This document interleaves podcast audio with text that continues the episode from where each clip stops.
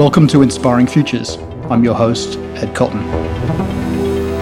This is a podcast where we talk about the how, what, and why of the future.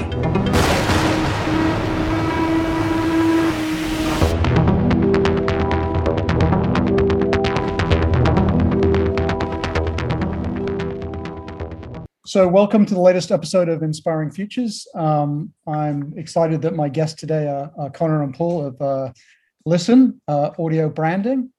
So this is a whole new world to me. I know it's been around for a while. I kind of remember the intrigue around Microsoft and them having a branded sound. But now I think the world of audio branding is expanded way beyond that as our use of technology has changed and sounds have come into all different areas of our technological remit. So should we start with you, Paul? Do you want to just introduce yourself and tell us a little bit about your journey that took you to Listen? Yeah. Hey, Ed, thanks for having us. I'm Paul Amatai. I'm Executive Strategy Director at Listen. My role at the company is about, as the title might indicate, thinking about strategically how we work with our clients, how to best find a solution for them when it comes to how and where they show up across sound and music space. You know, where are there opportunities for them to make sound and not make sound? And, you know, there's a lot of different things that can mean at this point. We'll definitely get into that. But also thinking about strategically opportunities for the business all up, you know, that the space is changing very rapidly. It's different kinds of areas of opportunity opening up and thinking about where can we head as far as different services we can offer and also different kinds of opportunities for products or IP. Cool. Connor? Yeah, thanks for having us, Ed. I'm Connor Moore, Executive Creative Director at Listen. Really in charge of the creative output of the company, and similar to Paul, we work in tandem to develop obviously the creative strategy behind what we're shipping for clients, but also the creative vision behind where we're taking the company. Did you want to know a bit more about background here, or just current status? Yeah, if you could tell us what took you to Listen, what your journey's been. Yeah, for sure. You know, mine started pretty young, actually. I was immersed in music at a young age. My dad is a jazz guitar player, big jazz aficionado. So it was a big part of our upbringing in our family. And went to college and was deep into playing in bands and started composing and writing music and producing, which kind of, you know, opened my mind on why aren't brands thinking about using sound as a more strategic element to their overarching branding. My brothers were, 8 to 10 years older than me, and they were in the Bay Area at the time and had visual branding firms. So it kind of sparked that interest, you know, and companies approaching audio from that more strategic lens that can branch out and touch all the touch points within a brand architecture. Right out of college, came out to the Bay Area and kind of started immersing myself in that world, right? Connecting with different agencies on developing, primarily a lot of audio UX, a lot of sound design experiences for product. This is about in 2005. So this is kind of at the beginning of audio user experience design. At the time, you know, sonic branding was, as you mentioned up front, kind of more about just like sonic logos, right? Music was seen more as kind of a one-off campaign, right? To support a campaign rather than, you know, how do these elements all tie together? So from there, I started my own company, Seymour Sound, and that was, you know, initially working with agencies to brand, and then over the course of time, started working direct to brand. A lot of them, you know, I'm based in the Bay Area. It was really across the tech space. So companies like Google, Tesla, a lot of work in the robotics space, Uber were clients of mine, LinkedIn, and developed those relationships and started working on the broader kind of 360-degree audio brand angle. And then recently joined Listen as ECD about 6 months ago. It's awesome. So how would you describe to the average layman what Listen does? Trying to avoid all marketing buzzwords. No, even if that is, I know that might be challenging, but in a nutshell, in a very short couple of sentences, what does Listen do? Yeah. So yeah, try to avoid too many buzzwords, but there are some that tend to bubble up. You know, we think of ourselves as a full service sound agency. And that means that we can cover the range of different needs that a brand might have that covers, yes, definitely sonic branding is a big part of what we do. That can manifest as things like sound logos, but also UX sound that supports different product or UX within different kinds of technology platforms in particular. Automotive space, another one that we're pretty well invested in. But we also do work around, original music composition, audio ad production, doing some podcast production as well. And it's so in the case of podcasts, we could, we do some work where we're supporting more in terms of creating discrete assets, branded assets, whether it is, optimizing logos or music or, sort of voiceover strategy and thinking more about podcast toolkits, but also soup to nuts, full production from concept through execution and campaign strategy around that. So covers a lot of ground. We also do a lot of experiential work, particularly working with artists to create AR, VR, AI-driven experiences. That work is often done in partnership with our sister agency, Ada, who is really invested in the experiential space, working with cultural institutions and brands. So yeah, it kind of covers a lot of ground, but definitely the areas where we see most of our work coming from is in brand communications, particularly sound logos, original music, brand anthems, stuff to score, ads. UX is a big part of the business. And another area we're seeing a lot of growth around is voice, which we can definitely dig into more. Cool. I know, that you live and breathe this every day. So, this seems obvious to you, but why does audio matter? Connor, do you want to kick that one off? Yeah, sure. I'd say the first thing is, we can't really avoid sound, right? Visuals, you can close your eyes or turn your head. But sound is something you can't really escape. So it's super important that we are able to design sound, in a way like we never have. So, it's important that we really do it very intentionally. And then number two, sound has the ability to really influence our mood and emotion. Thinking obviously through music, right? That highly affects our mood. But if you take it to a more granular level and start pulling out elements of music, right? You can identify in terms of melody, like major versus minor modalities are really going to influence that particular emotion and mood, right? Something like tempo, faster tempo is going to inspire you, motivate you, maybe get you amped up, where if you take something slower pace, or pull out the rhythm, it's going to put you in a more meditative state or a sleep state. So it has the ability to really influence our mood and emotions in a way that a lot of other mediums don't. But also it's a form of information, right?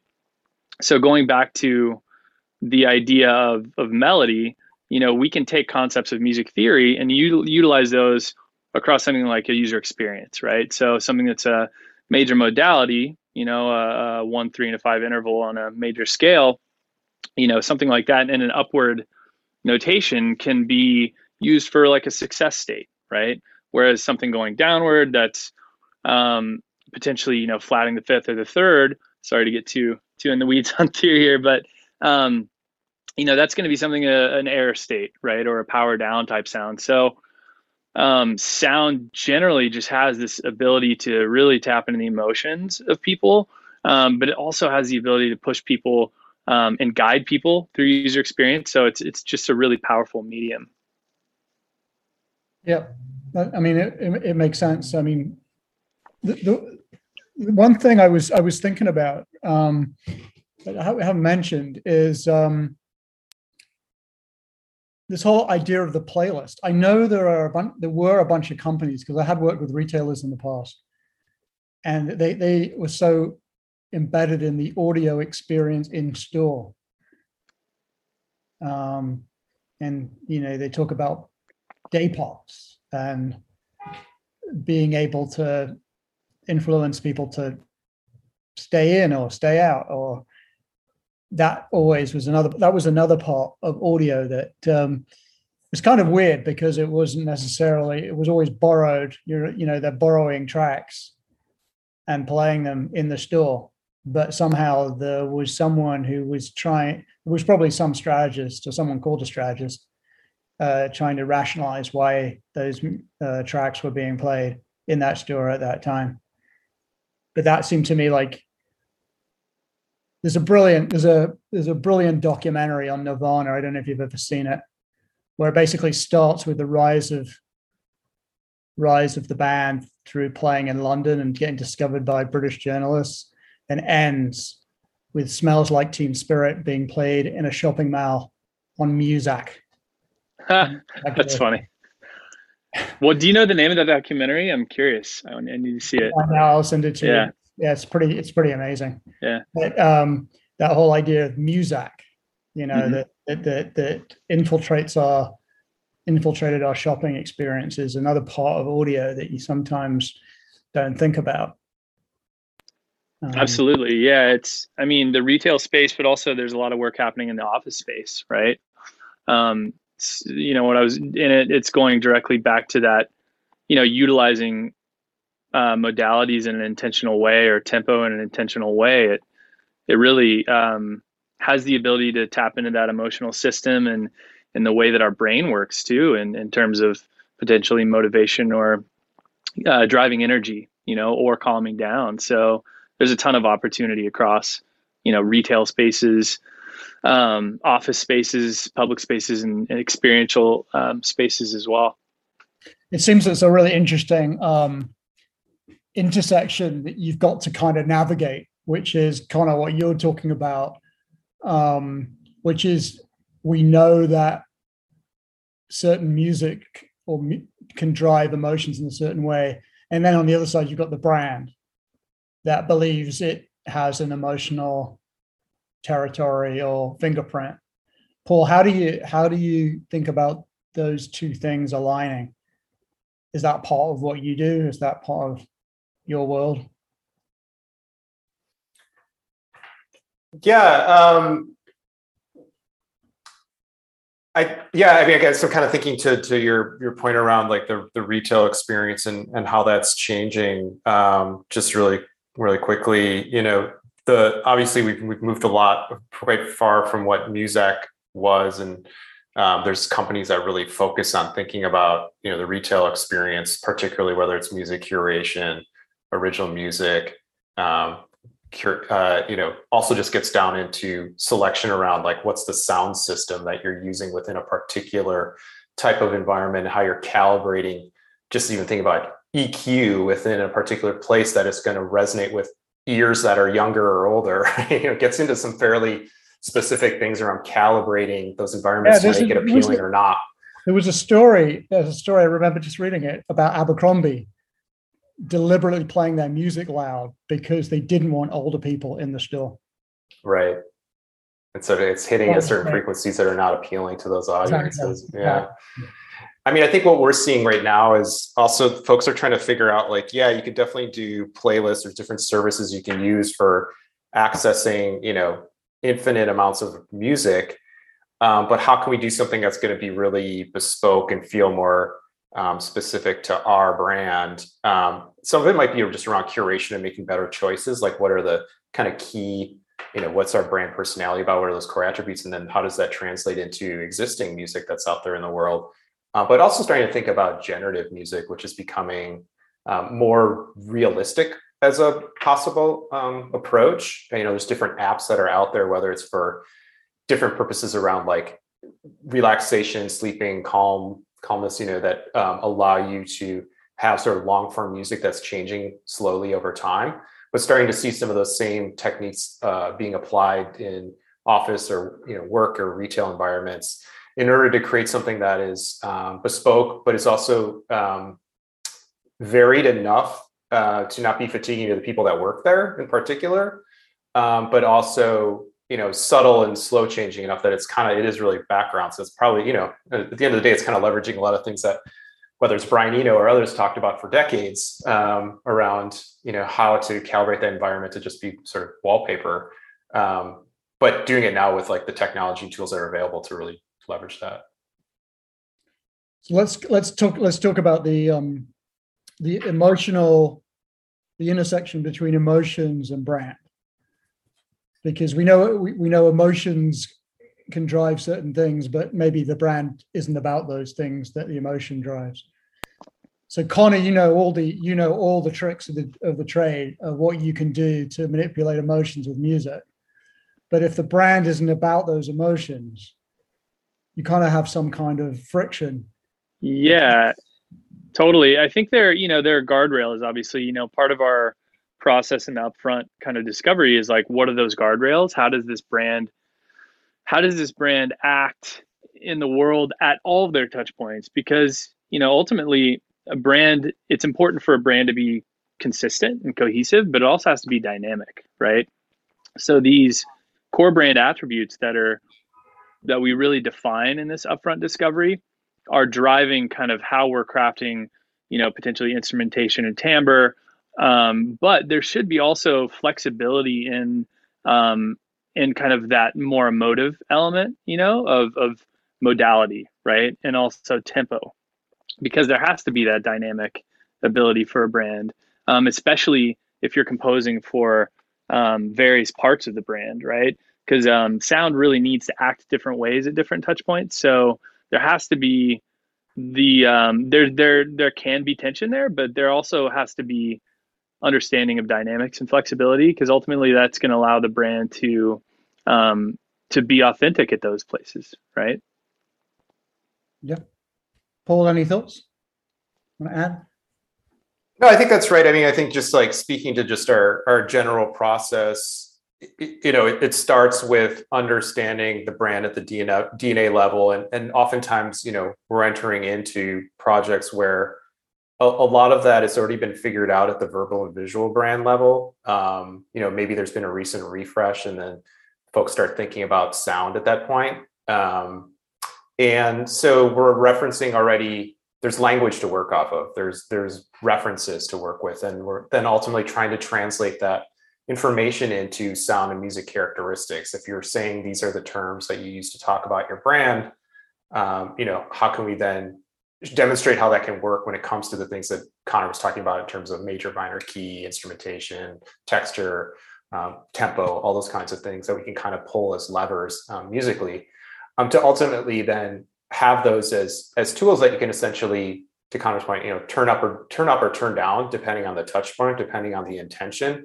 It's going to be, yeah, like you said, there's how to find that right balance between what is the brand all about and what is the kind of like emotion or mood or that we're trying to convey. Is that in line with what we're about and how we're trying to reach this particular audience? So those things can be essentially calibrated. You know, how do we, if we're about, you know, being empathetic, but we're also innovative, there's times where you need to turn up one or the other, depending on like where you're showing up and what's the story you're trying to tell and who you're trying to reach. So there's a lot you can do, and kind of trying to get to a place where it feels like it's more objective. So you can both help those teams understand like how you can use these tools and how to create something that's not just based on personal preferences, that this can actually work for the brand. Yeah, I think that's really interesting that probably you've got sort of this core sound DNA of the brand that matches the brand. And then when you think about the channels or where those sounds are going to be experienced, you've got channel traits, you know, there are certain traits that certain environments, you know, that impact how the brand plays in those channels, because, you know, being in a retail environment or being on a phone or, you know, or being in the office, they're all kind of, they'd have different modalities, I would assume. The thing I think would be really interesting, just as a strategist who's never worked in sound, but I'm really thinking now, wow, wouldn't it be great? The problem with so much verbal descriptions of brands is that they're so sort of generic. You know, everyone wants to be adventurous and human. And you know, if you had something like Heroic, it would be so great to sort of, I'd love to be part of a presentation where you say your brand hypothetical, the core brand tenant is the personality is being heroic, and then they've got to decide what heroic sound they match. It would almost be like I would learn more about what they actually mean by that descriptor from the sound than I do from the verbal, you know. And sometimes the sound would become much more of a better descriptor than just the using the adjective alone. For sure. I mean, obviously there's a lot of power behind what sound can do just immediately to elicit an emotional response. But I think to your point about how do you get to a place where you do something where it's not going to feel like, this could be talking about any brand. Every brand says they're human. What can you do to get to something that's really specific to what they're about? And so, yeah, it's understanding, like, you know, the industry in which they're operating, where these sounds can be heard. Is it within a product experience or in a, you know, TV ad campaign? Who are they trying to reach? What audiences? There's like a lot of different things, obviously, you know, you think about for anything you'd be creating for, as far as brand assets. But all those things start to play into, you know, how we start to develop that strategy. Like, how do we differentiate ourselves from your competitive set? What are things we can learn from other industries? If you're saying you're, you know, all about a particular intention, there's a lot you can learn from. There might be something happening in a totally different industry, but they're appealing to the same type of audience and context that you can learn from. That also helps differentiate within your, you know, competitive landscape. So it's all those things kind of like come together to ultimately, you know, through that first phase of our projects process, after we've done the audit, understanding the brand and what they're doing and not doing so far, what's the competitive landscape look like, where can we find inspiration, you know, leading towards a set of insights and where there's opportunities. And, you know, I guess kind of skipping forward a little bit to, how do we end up finding a potential solution? You know, usually when we're engaging with a client, they maybe already have a sense of, you know, they want to go forward with developing a sound logo. That's often an initial entry point into developing some sort of sonic branding. They may not know exactly like how it's actually going to work or what it actually should be, but sort of determined that that's the thing they want to create, because that's a kind of, at this point, everyone's got us. You know, we need to have one too. So maybe there are some constraints in that regard in terms of, okay, well, that's what we're ultimately going to deliver at the end of the day. So part of it's about how do we make sure that thing's working really effectively for them, and they have all the tools they need in order to implement it once we're not in the process anymore. But also starting to unpack and reveal different opportunities across different areas of the business where maybe they hadn't really thought about where sound could play a role. You know, in the best case, we're working with a client where it's more open brief, you know, but it's never, you know, it's rare for it to happen, where it's like, we know we want to do something, we're not sure what it is, help us figure it out and give us recommendations. And that does happen sometimes. And then we, you know, out of that come up with an idea of like, maybe this is a first foray that makes sense for you. But yeah, so whether it's a sound logo or oftentimes, a small set of product sounds, that's often a place that we start. Just even between those two different types of deliverables, there's really different approaches that, even if we're starting with essentially the same core sonic DNA, your brand is, you know, consistently about these things, the way it shows up sonically in those different contexts can be quite different, right? So if you're talking about a sound logo, there's a lot more opportunity to flex as far as, you know, maybe fuller, richer instrumentation with more instruments that then is going to pair up nicely with music that'll underscore that ad, right? It has to flow easily from what you've just final moment of that ad. The difference with like a product sound is, you know, that is going to have some elements of that sort of core brand sonic DNA embedded in it, but it's a very functional purpose, and those sounds are very short. Even though the difference between a sound logo versus a product sound logo, it's still, you're talking about like 2-3 seconds, right? Very short, but there's ultimately kind of quite a bit you can do narratively within that time frame to get across a brand idea. When it comes to product, though, you're talking about something that's like a second, you know, it's a sound, a discrete tone. But when you think about them together as a set, they work together as a family. They can do a lot to sort of support a product experience that isn't fatiguing. If you hear it a lot, it's delightful, but not taking up too much space. but it can, but ultimately, like, it doesn't occupy the same sort of bandwidth as, you know, potentially a logo could.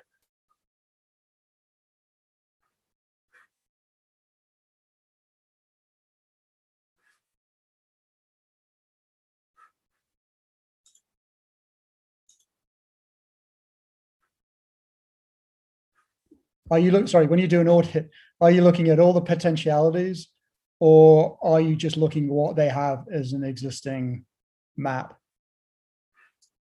Sorry, I didn't hear you for the first part of your question. It sounded like you got cut out. Yeah, when you do an audit, are you looking at just the sounds they have, or are you looking at all the sounds they could have? It's a little bit of both. I mean, yeah, obviously, if they have developed sound, I mean, any sound really, even if it's kind of campaign driven, we definitely want to, you know, sink our teeth into that and understand, you know, what's the strategy behind their choices there. Certainly, if they have audio brand assets, we definitely want to have those and understand kind of what's working and what's not. And then opportunities, absolutely. Like, as Paul was mentioning earlier, the best briefs are ones that are a little bit more open, because there is a lot of room for opportunity. Sometimes clients come in and they have an immediate need for one thing, but they have a massive, you know, brand architecture that has so much potential out there. So that's certainly an area that we focus on in that initial discovery.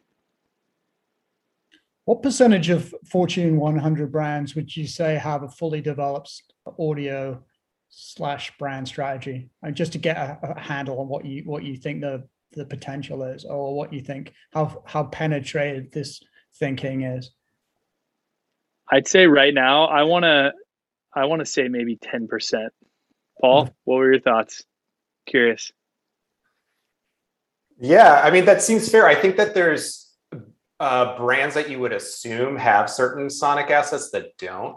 And it's not necessarily a problem, because they're maybe doing other things really well sonically, musically. So you could even just think of, you know, the Apples and the Googles and, you know, the big tech brands where maybe, you know, like, surprisingly, they don't necessarily have a sound logo, but they do a lot of other things really specifically, distinctively. And there's, you know, some decisions behind why they maybe haven't done that.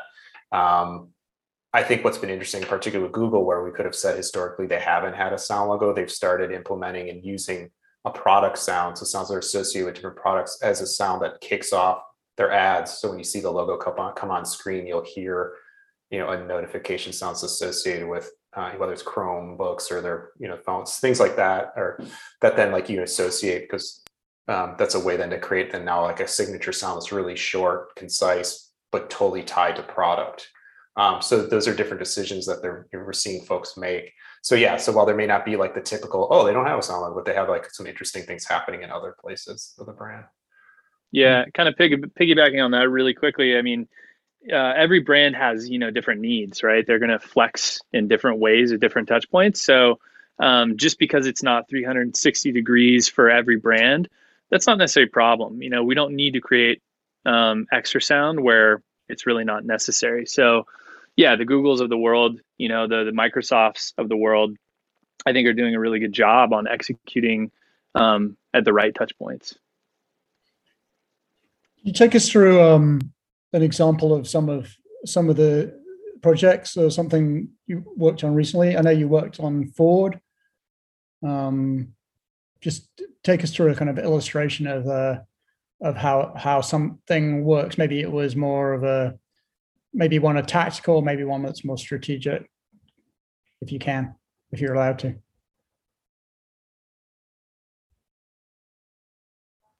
Connor, do you want to talk a little bit about maybe for the work that is in the world?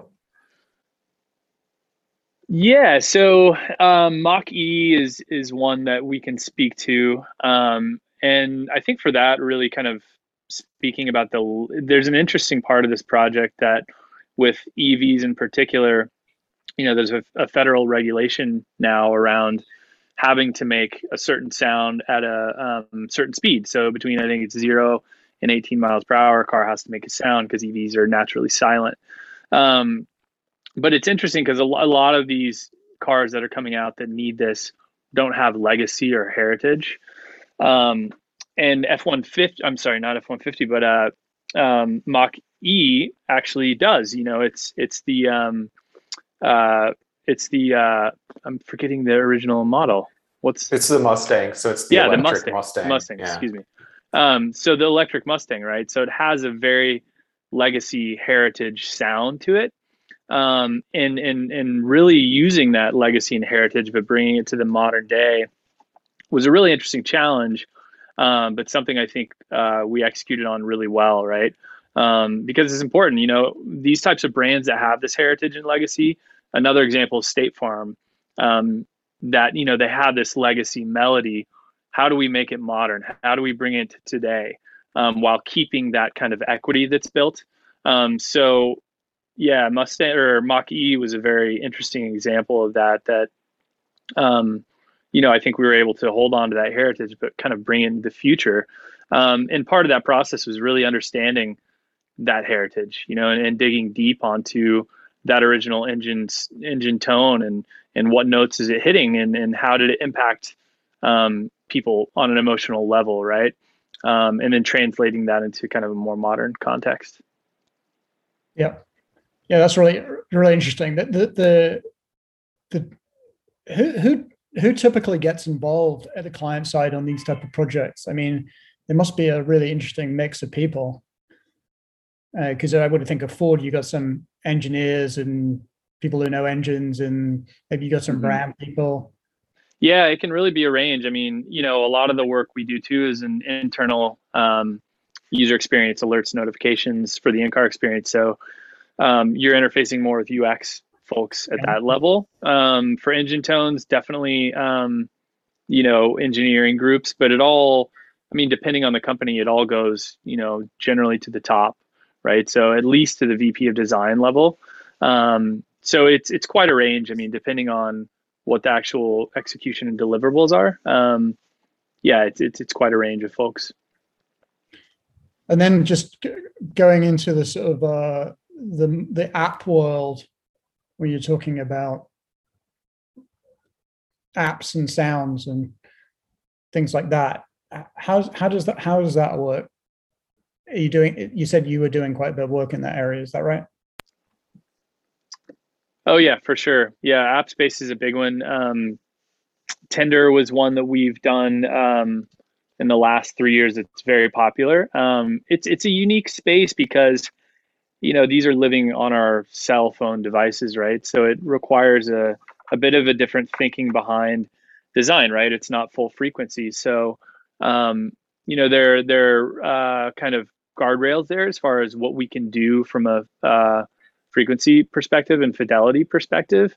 But there's still a ton of opportunity to introduce something extremely unique. So PayPal is a good example of work we've done in the past. Uber also, you know, driver notifications for Uber and Lyft, both of those, you can really, even though those restrictions, right, with the speaker playback are pretty tight, they definitely limit you. There's still a lot of flexibility. Like Uber and Lyft are great examples because if you look at the visual brands, their color palettes, their type fonts, just how they present themselves in the world are starkly different. Right, and the sound directly represents that. You know, Uber or Lyft being much more playful, a bit more bubbly, a bit more on the I'm going to go back to human side of things, quote unquote. Whereas Uber is definitely sleeker, you know, more sophisticated. Yeah, so there's still a lot of opportunity to flex in the app space, but there are generally more limitations with the playback there. You're ultimately trying to just create something that people won't turn off, because I mean the tendency is just turn those sounds off on your phone. It's annoying. So you want to make sure you're not making sound too often and making sound when you need to, and doing it in a way where it's going to hold up over repeated listens. It's not going to be fatiguing, and you know, so that then comes into like making it functional, making it being able to be heard, particularly in different types of environments, whether it's in your phone, it's in your pocket, are you wearing AirPods, or, you know, is it in the phone in the other room, or, you know, how does it sort of register to be heard, but not be distracting? So we also been working with a lot of telecoms companies, particularly, you know, communications platforms where perhaps, you know, for call centers, you know, voice over IP, business phone, like where there's maybe different kind of integrated tools for phone, you're making phone calls, doing video conferencing, and there's like, you know, it's kind of a kind of centralized hub that you're maybe interacting with on your desktop machine, but also on your mobile device, and optimizing sounds for those different, even just with your digital device, you know, your devices, that those sounds are going to be optimized differently, both for frequency response and fidelity, as Connor mentioned, but also because, you know, if it's on your desktop machine, you're sitting in front of that computer, you don't need to shout at somebody. It's more of a tap on the shoulder, as opposed to maybe if it's coming off of your phone and the phone is sitting on your couch in the other room, it maybe needs to register a little bit differently. So perhaps the sound is still the same tone, but it's maybe an octave up versus an octave down, or there's a little bit more, you know, sort of richness, you know, range to the sound that you hear on the desktop versus the mobile device. So there's definitely things we kind of think about that's both as far as like functionally, but also just in terms of your like workflow, that'll be different depending on where it shows up. So we were talking earlier about like, I was mentioning just the evolution from the Sonic logo, and now we've got AirPods, right? We've got this whole new potential landscape that, you know, it may be our ears that direct us to places rather than glasses. What do you guys feel about that space? Is that, are you starting to see anything there? Is that completely, I mean, you could imagine what kind of things could you do? If you were a retail customer and on a loyalty program and you pass a store, does the notification come that there's a discount, there's a sale, and does it come through an audio, or does it come through on a notification and a text message as a geo triggered, you know, message? For example, I know nothing about this. I'm just hypothetically speculating. Yeah, no, it's a huge opportunity. It's still early days with some of this stuff, but obviously we've seen, even just for like the last decade, where folks have been trying to get in the space and figure out an approach to AR, augmented reality, specifically around visual content. And like you said, different kinds of glasses, whether it's Google Glass or other things that, you know, Variety, Snap, a lot of different companies have sort of entered into the space and tried some things out. I think where it's been challenging is because it's introducing a whole new modality, a whole new way of interacting with content, that there's maybe been some barriers or challenges to it actually permeating the market.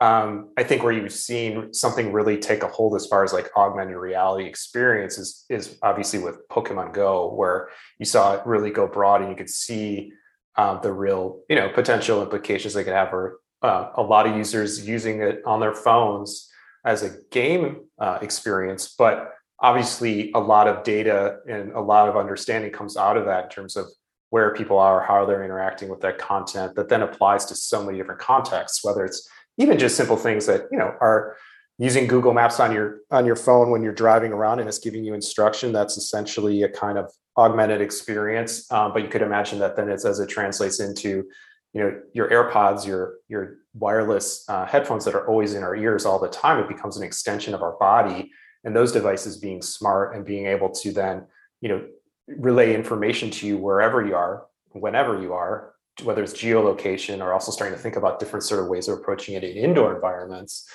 It's a real huge opportunity, and it allows you to still be heads up, not being distracted visually, where that's maybe some of the potential barriers around some of the glasses ideas, where there's a layer of digital information that's in front of you as you're moving through the world, but being able to do it through your ears so that your eyes are, you know, still focused on what they need to be, but you're getting that information, whether it's wayfinding, whether it's directions about where you're going, whether it's maybe interesting information about, you know, something where if you're walking around, you're like, oh, this is a restaurant that you've pinned before, and now it's recommending you pop up over there, you're nearby. You know, it could be even things that are quite functional like that. Like you said, definitely within the retail environment, you can really imagine how, you know, like those loyal customers, if they're in a particular shop or walking by, that they're getting maybe a notice about something on sale, or there's a lot of things that could happen in that context. I think where you're seeing stuff happening so far, though, is really more, there's been some, you know, interesting creative cultural experiences, whether it's people creating sound walks, to experience music or stories in different environments, and it's geolocated, and that could be a fun exploration. Definitely cultural institutions have been trying to think about different ways to engage audiences, particularly in the era we're living in over the last couple of years, to engage with, artists or their collections in different ways where it's maybe you're not necessarily even in the museum environment, whether it's, hanging artworks on your wall in your home virtually, through an AR app. Those are kind of like, you're seeing a lot of that, but how does that then extend also into audio tours for understanding, collections? And so all's to say, I think there's a lot of opportunity there. Yeah, kind of going off on that real quick. I have an Apple Watch, and I find it really interesting when I drive and I put on Apple Maps, and it'll give you certain haptic feedback to go right or left. And also there's a tone that's different in pitch, but it's very simple, but it's very informative, right? So I think that multimodal approach is necessary because, one of our big philosophies is not adding to the noise. We don't want too much. We don't want to send too many push notifications that have audio, right? So, being hyper strategic about, okay, do we use haptics here? Do we use audio here? Do we use visuals here? Do we use all of them here? Like what are we doing and why, and being very intentional about that. But tons of opportunity for sure. What about voice? Your sort of voice is a key part of the brand, right? What the brand sounds like other than music. It's like a human voice, but it seems like there are so many computerized generic voices.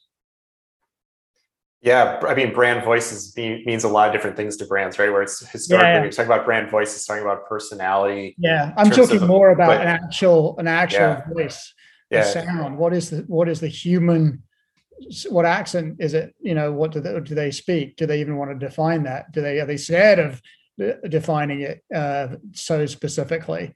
And how do you avoid it sounding just like a generic computer generated thing that is just that, the technology is getting better. It's getting better. Yeah. Well, so I think just to kind of like backtrack, obviously, more and more of our devices listen to us and speak to us. And whether it's obviously smart speakers and digital assistants, Siri, things that we interact with on our phones. But also, as to Connor's point around multimodal, a lot of the smart devices in our world are becoming multimodal in terms of them being, for example, a smart TV that has voice-enabled functionality. So you can move through menus in a way with your voice. So voice functionality is just becoming more and more just an aspect of these different platforms, not necessarily a thing that's separate from, it's integrated. So it's becoming a place where brands then need to think about how they're interacting with consumers, with users, and not only from just like a functional level of like how that this works well, and that there's a user journey that makes sense, but also a huge opportunity in terms of how do we sound in that context. So we are starting to work with clients a lot around strategically, what is your brand voice? Again, to the point of like the brand DNA around the core attributes, how those translate now instead of just into like a instrumental approach from Musical.ly, but also into voice casting. What are the types of voices? What do they sound like? Yeah, to the point of like accent, regionally, different things that some of these cues maybe suggest about who we're about, then leads to sort of a better understanding of like how to make decisions around casting, not only for any kind of content you're creating, whether it's like, a commercial voiceover, but also like podcasts, original branded content, audio ads, and then it gets into whether they have potentially a digital assistant, a voice assistant, some are call centers, recorded messages that we're used to hearing when we call in for help, from whatever it might be. Oftentimes those voices are, like you said, they can sound quite robotic, they're synthetic. It's a turnoff, and you feel like, oh my gosh, I'm gonna have to go through this, like I'm gonna be this queue where I'm answering these questions and this voice doesn't understand, So first of all, like making sure that, you're at the brand level, having a clear understanding of what you're about, who, how you sound, how you can go about casting, and then finding voices that you can actually then use to create synthetic experiences. And like I said, the technology is getting better. You can create really through, through AI, being able to essentially through, it does take quite a bit of recording, but this is something we are doing, which is, working with voice actors to capture enough of their, of their voice, doing a variety of different types of things to then essentially train an AI to translate that information into something that then becomes, essentially data that can be used to speak back anything. So that's where you get into text to speech, speech to text kind of technologies where, depending on what the response needs to be, it's read back to you through this voice in a way that sounds authentic to the brand.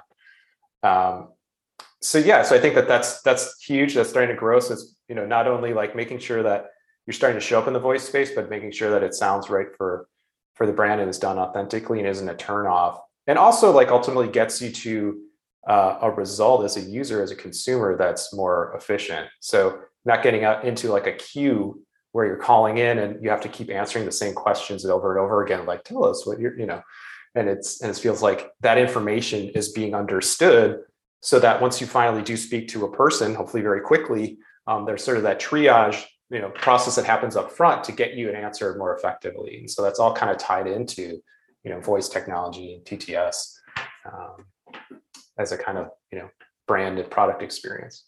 So when you were talking about, it's really fascinating, this whole idea that you can find voice talent and then, record that voice talent and then train an AI. Are those kind of out of the box solutions, or how is that the pioneering end of this world, and are the companies doing that, or how does that work? It's getting more and more very quickly where it's getting to be more accessible. So just on the end of like creating a voice app, so an action or a skill for Alexa or for Google, right? There's a lot of tools that are out there that are essentially, trying to create essentially like a Squarespace for voice apps. So being able to more easily create a voice experience, voice UX, without having to know a lot of code. So on that side of it, it's becoming much more accessible very quickly. You still do have obviously a lot of specialized companies that do that kind of work, which is great. And that's particularly in like the automotive space. There's a lot of that's been happening historically for years. But yeah, when it comes to like creating a synthetic voice, there are tools that are out there, different, whether it's, Amazon, Google, and Microsoft all have their tools for building a synthetic voice. They're not necessarily super user, intuitive out of the box that anybody can get in there and start creating one. But at the end of the day, it's about, X number of hours of recording with a particular person to capture enough types of responses that essentially provides enough information to then use that as DNA, really, to like create then, to read back any potential response that might come up in that voice. So it's not so much that they've, as an actor, have recorded already every possibility, every permutation. That's not what it's about. It's actually like that becomes essentially the dough that you can use to create and bake anything, right? So it's on one level, it's kind of like, oh, it's kind of, is that entering into kind of scary territory? It is, it has that potential, but I think what it hopefully at the end of the day is doing is providing something that is going to feel right, feel authentic, make sense for brands, make sense for obviously for users, and make the experience better. What role does research play? I mean, is the user testing, is the user experience feedback, is the stuff that prototyping?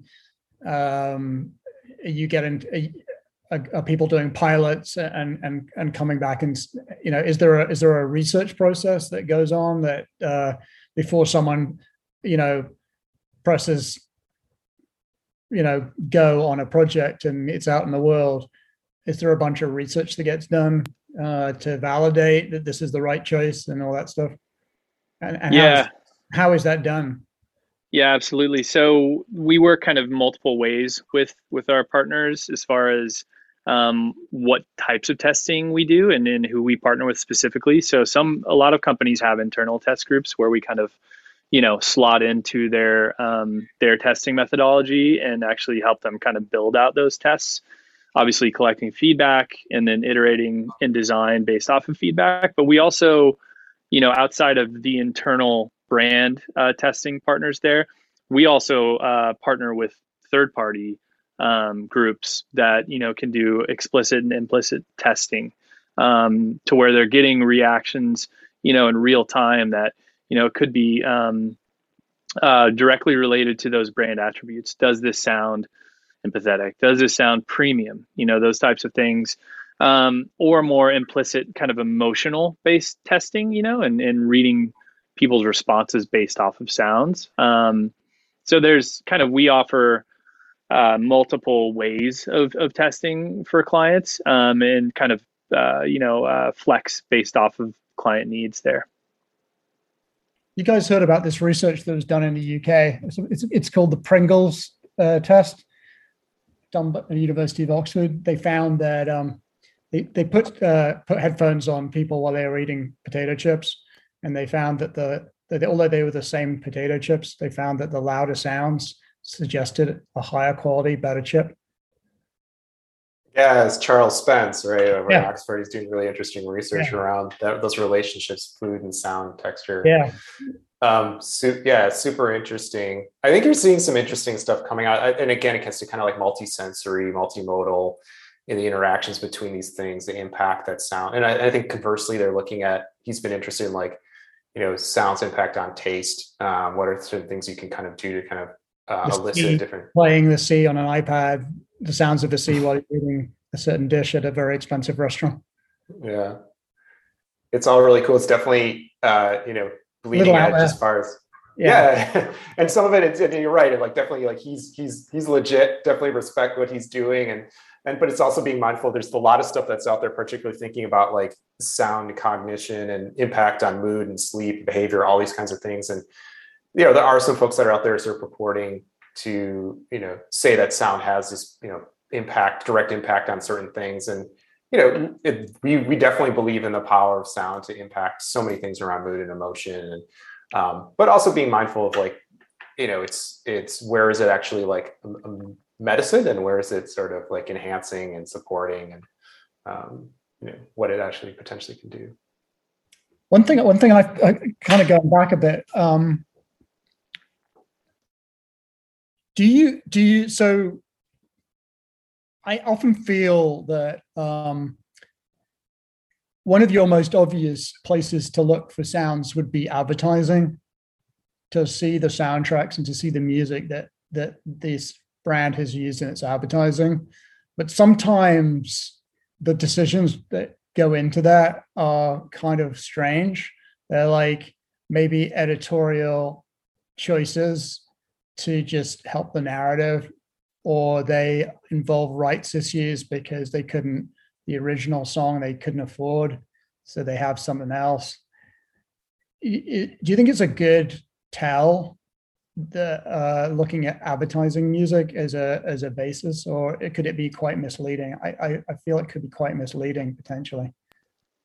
Yeah, I think, I mean, personally, you know, I think audio or music specifically in advertising isn't quite there yet. You know, we're getting there to where it's becoming more intentionally brand focused. But certainly historically, it's been more on that kind of similar tip to what you're talking about, right? It's kind of more campaign driven, more support the narrative, which of course, like we have to do both, right? It's like we have to support the narrative. We have to take the user on a journey, right, in a way that's suitable for the advertisement. But there's benefit to do it through the brand lens. So I think it's getting there, but yeah, I mean, currently we're not fully there yet. And historically, certainly, it's been not seen through the brand lens, I'd say. Finally, as we come to a close, if anyone's listening to this, I mean, hopefully people will be listening. Where do they start? You know, what would be a good, like, is it something to read? Is there a brand that you particularly hold in high regard who's got this right? If someone at an agency or at a client side is really interested in this space and wants to read more or learn more about best practices, where would you send them?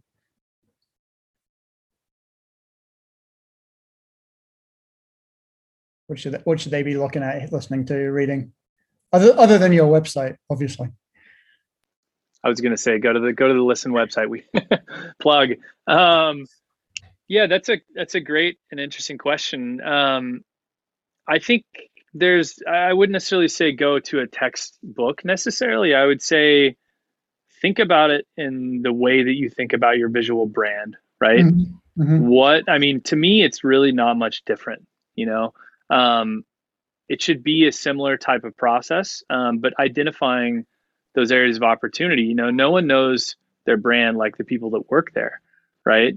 So identifying those areas of opportunity, or we heavily weighted in comms, it's like insurance sector, right? They advertise a ton. So there's a ton of opportunity. Historically, they use sonic logos everywhere. Huge opportunity for the insurance sector. If you're in automotive industry, comms is certainly a place to focus, but automotive and tech kind of in the same bucket, it's product focused, right? So huge area of opportunity that you can unlock there. And I think it's, once you start thinking about it from a form of function and then spinning that and thinking about, okay, how do we think about our visual brand language? And how can we kind of implement that thinking just outside of functionality to incorporate into audio, right? So yeah, that's probably not a direct answer as far as like passing along. It's a way they should be thinking. Yeah, totally. Yeah.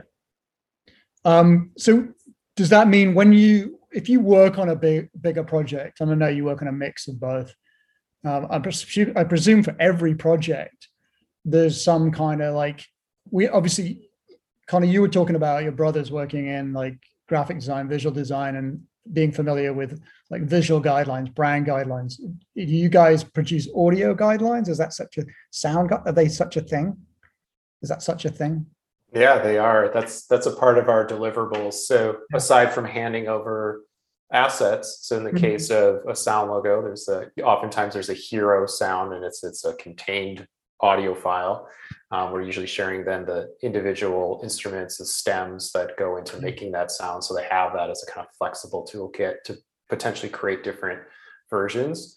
And then there's strategic guidelines, because we know that, there are definitely instances where we work with clients long-term and we come in and work on different scopes out of that initial inquiry.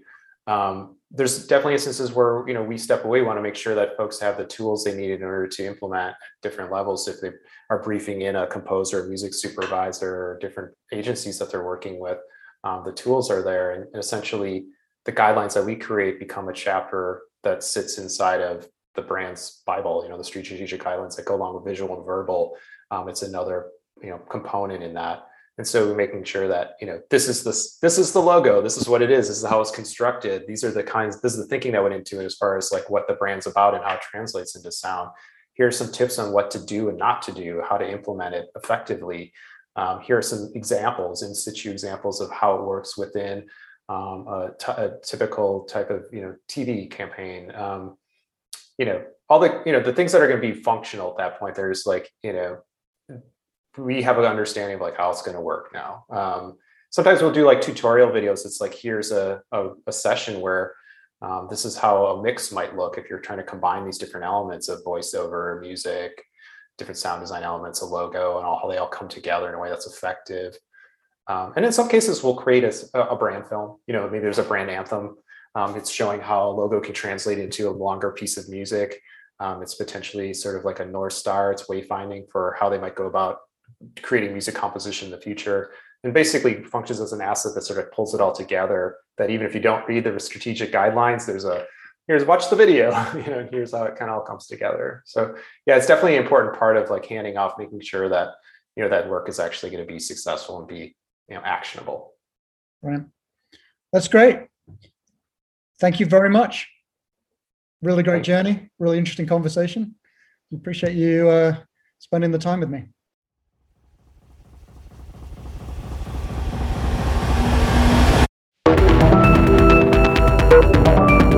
This is your host, Ed Cotton. Thank you so much for listening to Inspiring Futures. Until next time.